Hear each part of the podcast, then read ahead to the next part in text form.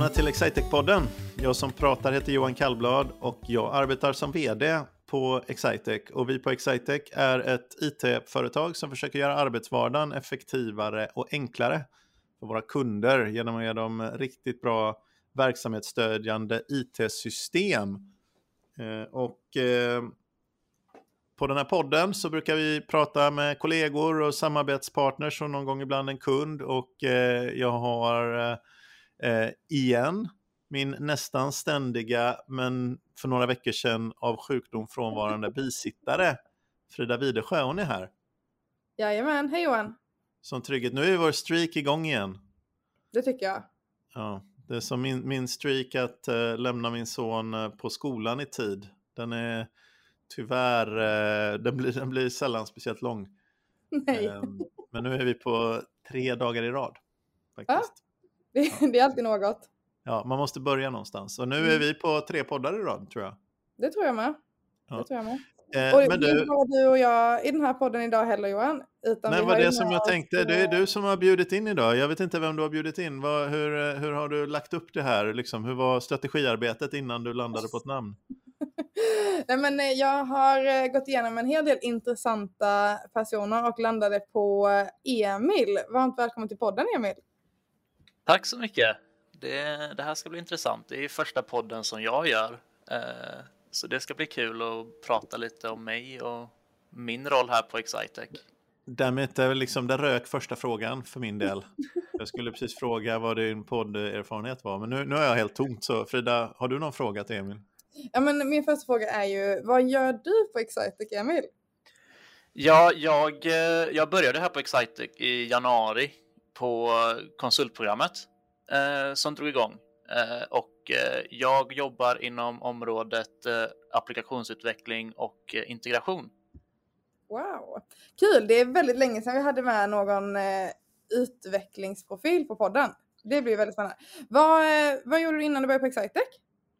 Eh, innan jag kom hit så eh, pluggade jag. Jag avslutade en treårig kandidat i systemvetenskap på Göteborgs universitet förra året. Eh, och sen eh, under hösten så gjorde jag inte så jättemycket. Jag jobbade lite extra bara och letade jobb. Eh, och så hamnade jag här. Just, vad fick dig fastna för Excitec?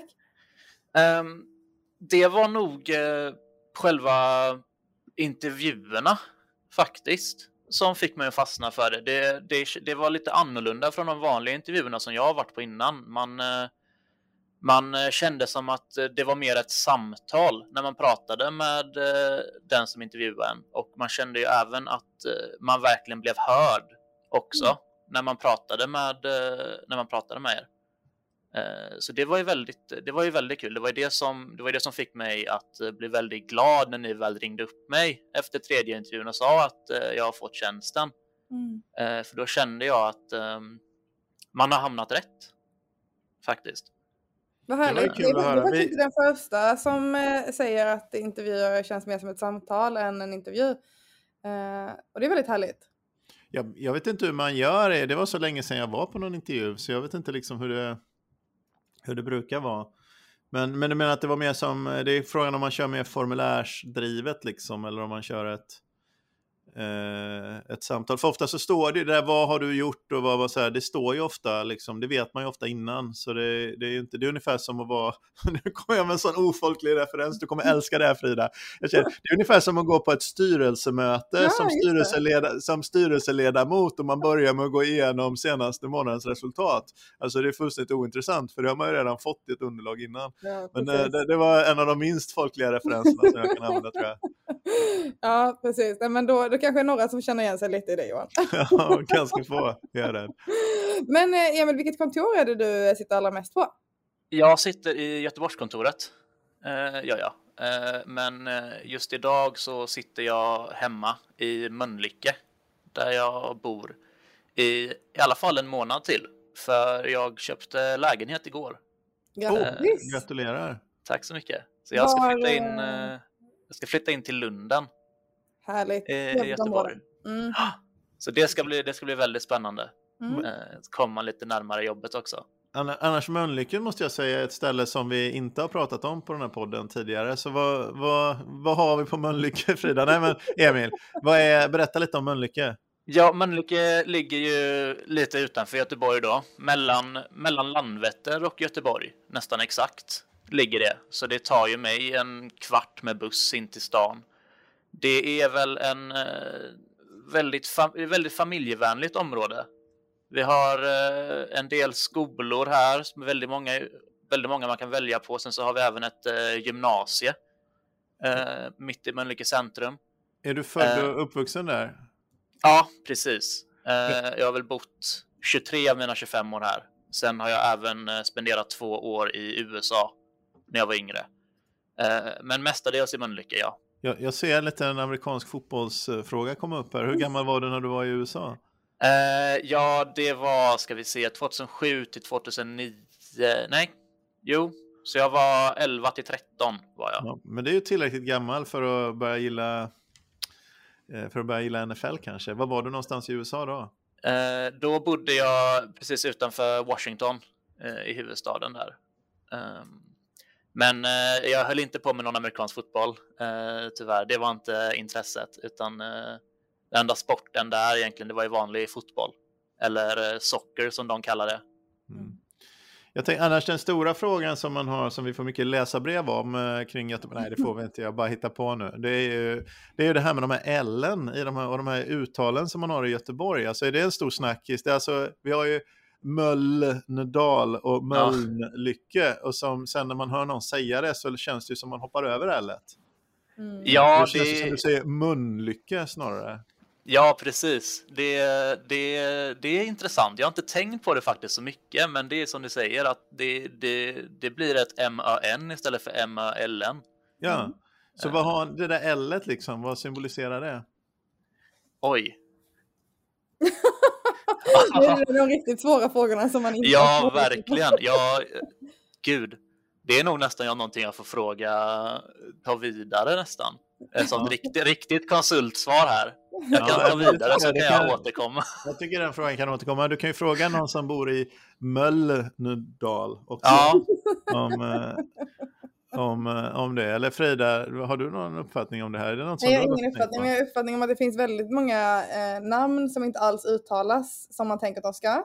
Till exempel Askim heter ju mm. Askim. Mm. Eller ja. Surte heter ju Surte eller något sånt där. Kan inte riktigt säga det. Surte. ja, men så heter det inte. Det heter Surte såklart. Fast det är ju ändå närmare för det är de där Ellen just som jag tyckte var. Det är en göteborgsk grej. så jag gillar ju göteborgarna kalla saker för annorlunda saker som att, liksom, att det heter att avfart heter mot och sådana saker. Det är konstigt mm. eh, också. Men det är mer... Men okej, okay, eh, så uppvuxen i, i eh, Mölnlycke. Mm. Eh, och eh, är du nervös då inför att lämna det här? Du har i och för sig varit i USA, var väl en större flytt då? Ja, det var lite större, men då hade jag ju hela familjen med mig också. Eh, nu får jag fara ut på eget äventyr. Mm. Eh, och det är lite nervositet. Jag var ju väldigt nervös igår för eh, jag var ju i Linköping i år, eh, så jag fick inte skriva på kontraktet utan jag fick ju fixa lite fullmakt så att min mor kunde kunde lösa det. Så när, när klockan slog kvart i ett där och var jag tvungen att mässa henne ifall det, allting hade gått mm. bra och hur det, och det, det löste sig. Så då, nu, nu är det lite nervositet. Jag får mm. uh, åka och kolla lite möbler och säng. Du berättade ju igår när du, uh, när du kraschade våran uh, utbildning om att uh, du har ju en säng som du väntar på. Det gjorde inte mig jätte, jätteglad. Nej, Så men det ska bli... Jag, jag tror du löser det bättre. Jag berättade ju om ett möbelföretag som jag hade köpt sängen på som, som deras modell är att de inte har grejerna hemma utan de skickar dem i efterhand. Vi pratade om, det var en intressant eh, eh, tanke, eller tyckte jag själv då. Vi har pratat om det här med leveranstider och att hålla leveranstider och man har ju en en uppfattning kanske som leverantör att det, det jag gör för att göra kunden nöjd, det är att leverera så fort som möjligt. Och det stämmer ju i de flesta fallen. Men det allra viktigaste har vi sett för att, att någon av våra kunder ska bli nöjda, det, det är att man levererar då man lovade. Eh, och jag hade ju en sån incident med eh, ett svenskt möbel, stort svenskt möbelföretag som inte måste namnges, som hade gett mig ett eh, leveransdatum och eh, som, eh, som sedan inte levererade. Och problemet som uppstod var ju att jag sålde min gamla säng på Blocket eh, och sen blev leveransen försenad. Så att det var ju liksom, problemet var ju inte det exakta datumet utan problemet var ju svikandet av leveranstidslöftet. Då. Mm. Så det var lite det vi pratade om Frida, om du inte ja, det låter väldigt intressant, det missade jag ju helt. Men eh, Emil, om vi lämnar sängar och eh, möbler, vad, vad jobbar du med på Excite? Du har ju gått konsultprogrammet eh, mm. och eh, jobbar med utveckling. Vad innebär det att jobba med utveckling på Excitec? Uh, ja, jag, just nu så jobbar jag mest med integration. Uh, vi heter ju applikationsutveckling och integration, så vi gör ju lite både och.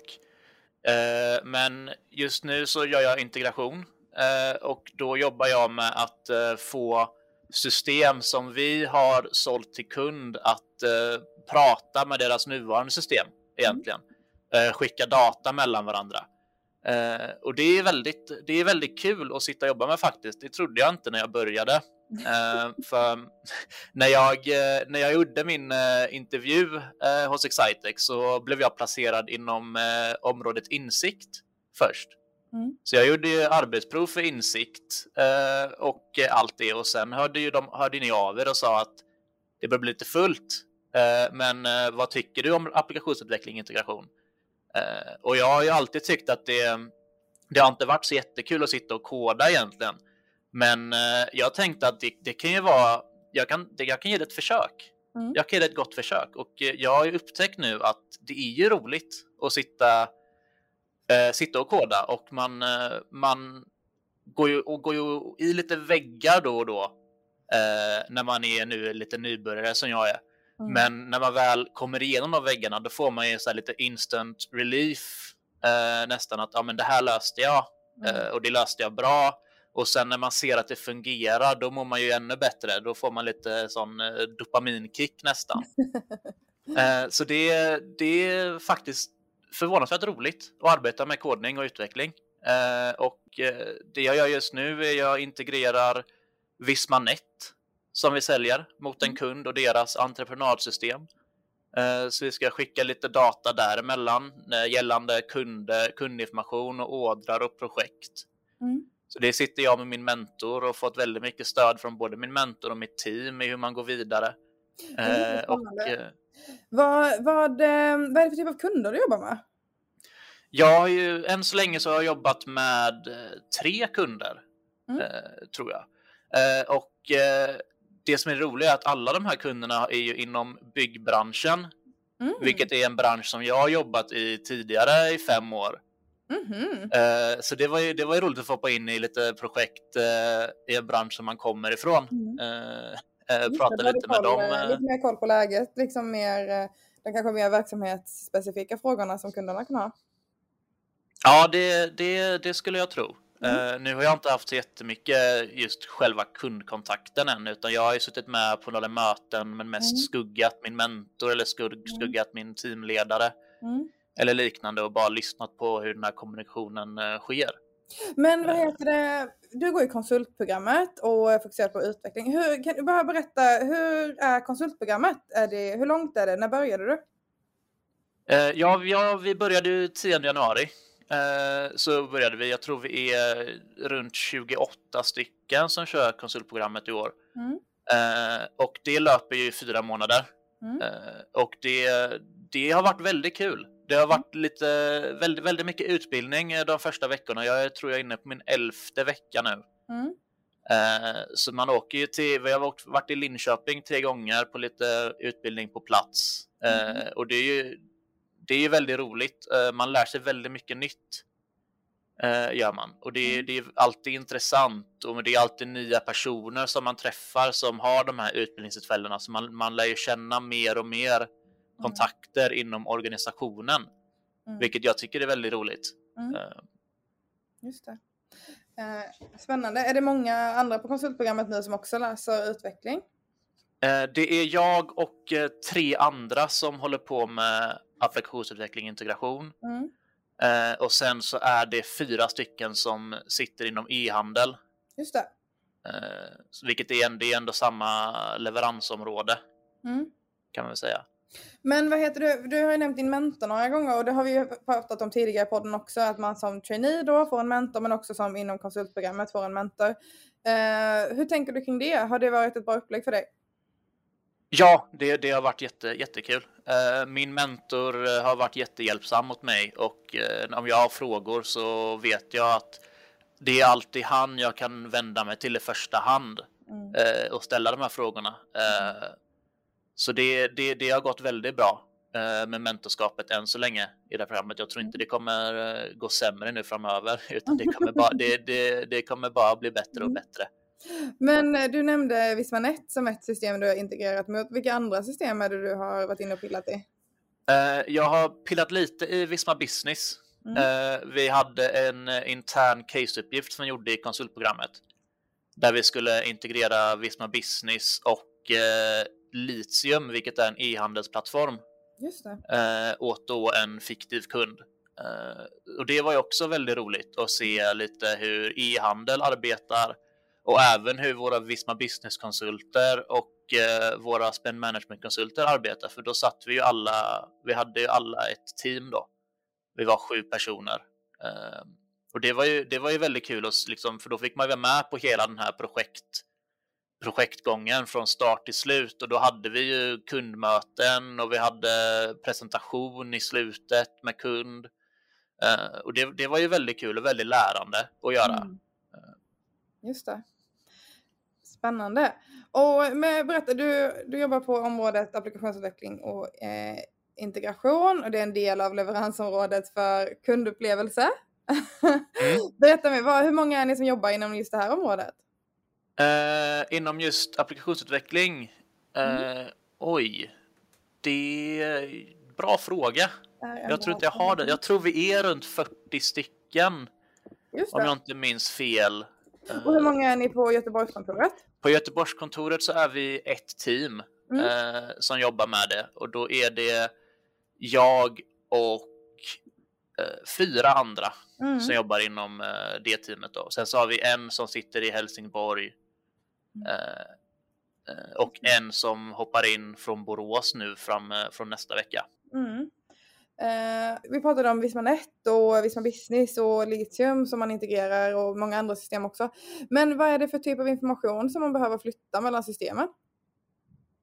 Ja, det som, det som vi mest har gjort när vi gjorde den här caseuppgiften och när jag arbetat mot kund nu, då är det ju oftast kundinformationen som behöver flyttas över eh, mellan systemen och eh, eh, den interaktionen jag gör mot kund just nu så är det också projekt och leverantörsinformation och fakturor som ska vara markerade som betalda i Visma Net så ska den skickas över till deras system och markeras att de är klara.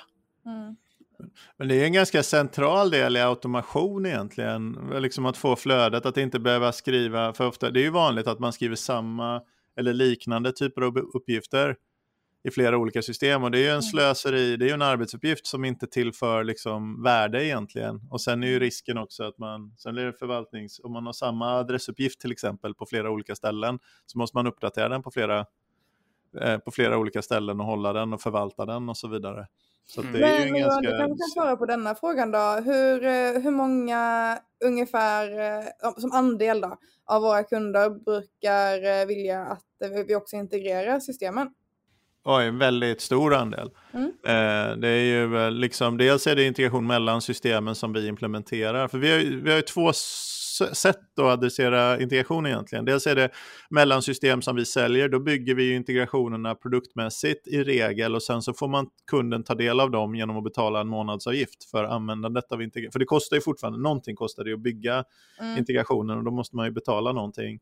Så det är det ena sättet att vi bygger den produktmässigt, typ exempel mellan då Medius och Vismanet och sånt där. Då bygger vi den produktmässigt och så betalar man en månadsavgift eh, för att vi håller den och så är den likadan åt alla kunder, mer eller mindre. Eh, eller mer snarare än mindre likadan. Och sen det andra modellet är att man gör som en del i, i, i projektet, i införandeprojektet, eller ibland kallar man det för customer success delen av ett projekt, om man ska få kunden framgångsrik, då vill man ju ta bort, då vill man ju få det här systemet som vi stoppar in och fungera hyfsat sömlöst i kundens övriga IT-miljö. Och då bygger man det och då är det i regel ett kundprojekt, alltså ett, ett, eh, av kunden finansierat eh, eh, utvecklingsprojekt där man, där man ska se till att flödena fungerar i kundens miljö. Så det är två olika, det är egentligen samma sak man gör, men det är, i ena fallet så är det mer en produktleverans som vi ansvarar för och i andra fallet så är det liksom en, en tjänsteleverans. Då. Mm. Eh, men det är ju samma, för jag tror inte Emil märker ingen skillnad tror jag, för de två. Just det. Men eh, Emil, vad heter, nu har vi gått åt massa integration och vi har ett segment i den här podden som heter Någon berättar om något. Har du något ämne du skulle vilja prata om? Ja, jag har faktiskt funderat på det väldigt mycket. Eh, jag gjorde ett beslut nu en halvtimme innan inspelning började här Eh, jag tänkte nog berätta om eh, den jobbigaste men även den roligaste och givande perioden i mitt liv. Eh, vilket var när vi skrev vårt exjobb förra året då i plugget. Ehm, och vi skrev då ett exjobb om Sveriges kommuner och deras digitala transformationsstrategi. Så det var ett väldigt stort scope där vi eh, kollade på alla Sveriges 290 kommuner och deras styrdokument för att eh, identifiera vilken, vilken riktning de tar sig i i deras digitaliseringsstrategi egentligen. Så vi, eh, vi skummade igenom, jag och två andra, på, på en 6-8 veckor skummade vi igenom 14 000 sidor eh, styrdokument mm. eh, för att då skapa en liten inblick i hur de, eh, hur de gör. Hur, hur, gjorde du det här? Använde du något verktyg eller? Ja, vi, eh, vi använde oss av eh, Atlas TI heter det. Ett verktyg, ett cloudbaserat verktyg för att ladda upp alla dessa dokumenten och sen kunna gå igenom dem och leta efter vissa sökord eller kodord som vi då har tilldelat de här olika dimensionerna som vi använde Eh, för att placera dem på en, eh, en graf. Så vi kollade ju på en dimension som är, kallas för organisatorisk eh, ambidextritet. och det handlar om behov. att kunna skjuta med båda händerna i basket. Ja, ja, precis. Skriva med båda händerna, det är också ambidextritet. Ja. Men i organisatoriskt syfte så handlar det om att balansera intentionerna att utnyttja existerande möjligheter eh, som då kallas för effektivitet eh, och då utforska nya möjligheter, alltså att eh, fokusera på innovation. Eh, och om man lägger enbart fokus på en av dessa så uppkommer det ju risker i organisationen att man inte kan eh, eh utnyttja den här, eh, till exempel innovationen. Man utnyttjar inte de nya möjligheterna genom att bara fokusera på effektivitet eller om man bara fokuserar på innovation så hamnar organisationen i en suboptimal nivå genom att man inte kan effektivisera läget som man är i just nu. Um, och det var ju en dimension och den andra var ju dimensionen för värdeskapande. Uh, och då fokuserar vi på digital transformation som det kallas. Uh, och det kopplar vi med ett internt och externt behov. Uh, och vi såg ju då kommunerna som en organisation i sig att eh, om de fokuserar på eh, intern, om de levererar, levererar värde internt, då fokuserar de på att utveckla organisationen och själva liksom kommunens organisation i sig. Och levererar de värde externt så ger de värde till eh, medborgarna, alltså användarna mm. i eh, organisationen. Just det. Eh, och eh, det vi kom fram till var ju att Sveriges kommuner eh, har majoriteten en internt riktad digital transformationsstrategi. Eh, de var inte alls balanserade. Eh, det var väldigt stor fokus på effektivisering av innovation och vi kom även fram till då att kommunstorlek, politiskt styre och ekonomiska förutsättningar hade en liksom betydelse på hur de benämner digitalisering i deras styrdokument. Eh, och det som var väldigt intressant var, jag, jag scrollade lite LinkedIn nu eh, innan eh, vi började spela in podden och då såg jag ett inlägg från eh, eh en eh, som sitter i Linköping som är direktör för digital transformation på Linköpings stad. Eh, som eh, pratar om det här och han refererar till våran studie Ja, vad eh, för våran, våran handledare skrev ett white paper om eh, våran studie, för han driver digital förvaltning, eh, heter det, där de arbetar med digital mognad i offentlig sektor. Eh, så då fick man se här när jag skulle igenom att eh, han nämner hur eh, Linköping de senaste åren har fokuserat majoriteten på den här interna effektiviseringen i deras digital digitaliseringsstrategi. Men de vill de kommande, nästkommande åren fokusera mer på det som vi kom fram till, att man ska fokusera mer på innovation och leverera värde till just medborgaren. Mm. Eh, så det var ju väldigt, väldigt kul läsning här nu på morgonen att se att eh, en, en studie som man gjorde i kandidaten verkligen ger, det ger något värde till, Men, vilket, till kommunerna. Vilket väldigt intressant ämne och stort. Det låter som en väldigt, väldigt stor arbetsuppgift för, mm. alltså för kandidat, på kandidatnivå låter det som ett väldigt stort arbete. Men eh, vad heter det, jättespännande. Jag hade nog en bild av att eh, kommuner eh, så inte är så digitaliserade eh, generellt. Men eh, till viss del verkar det som att man är det ändå, men mycket fokus internt. Um, men det är ju intressant för det interna, om man tänker sig att man är en kommun och så tänker man sig att man fokuserar internt. Om vi tar något som inte handlar om digitalisering, men om jag tänker mig att jag ska vara effektiv internt och så ska jag renovera lite fjärrvärmenät eller någonting, vad det nu är jag gör som kommun, då kan det vara så att det är effektivt. Först så köper vi, först så gräver vi hål, väldigt effektivt så gräver tio stycken hål och jag har upphandlat då på ett effektivt sätt att genomföra grävandet av hål och sen så upphandlar jag genomförandet av förändringen och sen uppfylla, så, så köper jag liksom igen, igenfyllandet av hål. Eh, och så kan jag tycka då som ett kommunperspektiv så har jag fått eh, grävt de här tio hålen och fyllt igen dem och gjort grejen för priset av fem. Men som medborgare i kommunen kan jag tycka, jag har fasen inte kunnat köra på någon av gatorna mm. i tre månader. Så istället är det ett fruktansvärt problem för mig som medborgare, men jag förstår att vi har optimerat perspektivet, liksom gräva billigt, fixa grejen, fylla igen. Mm. Eh, men vi har inte tagit, för helhetsperspektivet i en kommun kan man ju tycka att det borde vara medborgarnytta. Eh, sen är det klart om man, eh, om man hanterar varje problem som en one-off, då, då blir man väldigt ineffektiv och då blir det dyrt och så. Så det, mm. det är väl en trade-off där också. Men, eh, Men det, det, känns som att det här är väldigt eh, nära kopplat till våra kunder och det vi jobbar med också. Jag tänker inte bara på kommuner utan verksamheter generellt. Just det interna och det externa perspektivet. Eh, är det en hönan eller ägget situation vi, vi snackar här eller är det något som borde komma först? Ja, ja, eh, det, jag vet inte om det var en fråga till mig, men vad heter det? Jag har sagt det som modell för beslutsfattande, pratar jag, att, att man ska åtminstone i en modell för beslutsfattande, om man vet vad som är viktigt, för en själv, som vi då pratar om, ja, men när vi tittar på eh, ett beslut så har vi en, eh, vår modell för beslutsfattande av tre perspektiv som man måste man kan inte låta en modell ta ett beslut åt en, men vi måste spegla ett beslut ur perspektivet. Är det bra för våra kunder? Är det bra för våra kollegor? Eh, och är det en bra affär? Mm. Och du måste titta på alla de tre. Och sen är det inte så att man bara kan göra sånt som är bra för alla tre samtidigt, för så funkar inte världen. Men du kan inte ta, du får inte ta ett större beslut för att det är bra för en av dem utan att tänka på de två andra perspektiven. Alltså vi måste tänka mm. på alla tre eh, du måste varje gång tänka på alla de tre perspektiven och sen är, modellen, en modell är aldrig så bra att den tar beslutet åt dig, det är det vi har människor till.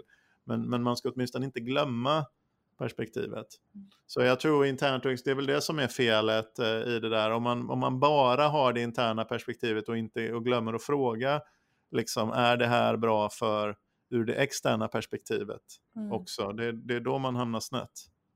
Ja, och jag tror kommunerna, vad vi uppfattade, att de, när de tänker digitalisering så märkte vi väldigt mycket att de benämner det som digitalisering, men det de egentligen gör är att de, de, de digitiserar verksamheten. De gör det steget innan de ser att, eh, nu låter det som att jag sitter och sågar Sveriges kommuner och regioner här, men de, de sitter liksom och tänker att vi, vi gör ett dokument tillgängligt för liksom e-signering, eller vi gör ett dokument tillgängligt online som en pdf. Och det, det kan de tänka att det, det är digitalisering för dem.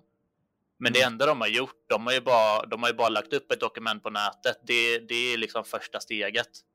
Det ger inte så jättemycket. Det, det är bara digitisering egentligen. Linköping har just då, ska credda Linköping, de har faktiskt till sist efter tio års eh, kamp eller någonting, haft barn i skolorna i 10-15 år här, så har de faktiskt till sist löst kommunikationen med förälder via en, en eh, fungerande webbtjänst. Så att eh, jag gör eh, 90% av eh, skol, eh, liksom förbered för utvecklingssamtal, anmäl frånvaro, eh, sjukdom och gör sådana saker. Det är 90% av det gör jag digitalt nu. Först i år. Fram till eh, förra året så fyllde jag i samma, man har tre barn i skolan, fyllde jag i samma lapp som jag fyllde i varje halvår om var jag bor. Liksom skrev så här. Jag bor fortfarande här. Eh, och mitt barn heter fortfarande det här och går i samma klass som mm. du redan vet. Det roliga var tyckte jag att de skickade på e-mail påminnelse om att fylla i blanketten så de hade ju min kontaktuppgift och visste att, jag skulle ändå in med en blankett. Och så frågar man så här, men vad är det här verkligen effektivt? Vad, gör, vad händer i andra änden? Vad gör ni med blanketten? Sitter ni och skriver av den då? Liksom? Eller vad gör ni i andra änden? Och då säger ja, du vet, det är GDPR. Så de då, så. Nej. Ja. Eh, men nu har de löst i en app, så det funkar. Eh, det måste spara oerhört mycket tid. För det sparar oerhört mycket tid om man tar medborgarperspektivet alla gånger jag inte måste sitta och fylla i en blankett. Sparar ju massor av tid för mig och för liksom 100 000, eller hur många föräldrar är det, eller 20 000 mm. föräldrar kanske i Linköping. Sparar ju mycket tid för oss. Så tack Linköpings kommun för att ni efter tio år efter vad man tyckte var... men jag ska inte klaga för nu funkar det bra. Mm. Så att, eh, Saker händer. Ja. Väldigt, väldigt spännande Emil. Och eh, om man skulle vilja läsa den här, var hittar man den då? Uh, ja, det är en väldigt bra fråga. Jag tror inte vi har publicerat den. Men uh, vårat white paper finns ute på digitalförvalt digitalförvaltning.se uh, under rapporter, är jag ganska säker. Bra. Sveriges, Sveriges kommuners digitaliseringsstrategier heter den. Bra. Då hittar man den där om man vill läsa lite mer om detta. Stort tack Emil!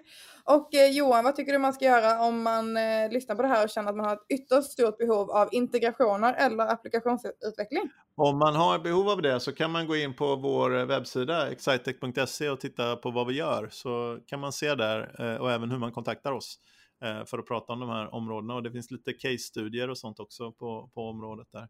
Eh, mm. och, eh, men, men om man tycker att det här med att börja till exempel på konsultprogrammet eller på ett traineeprogram eller på något annat sätt komma i kontakt för att få jobba tillsammans med härliga kollegor med oss på Excitec, vad gör man då? Då går man till www.excitec.se karriär så hittar man all information där.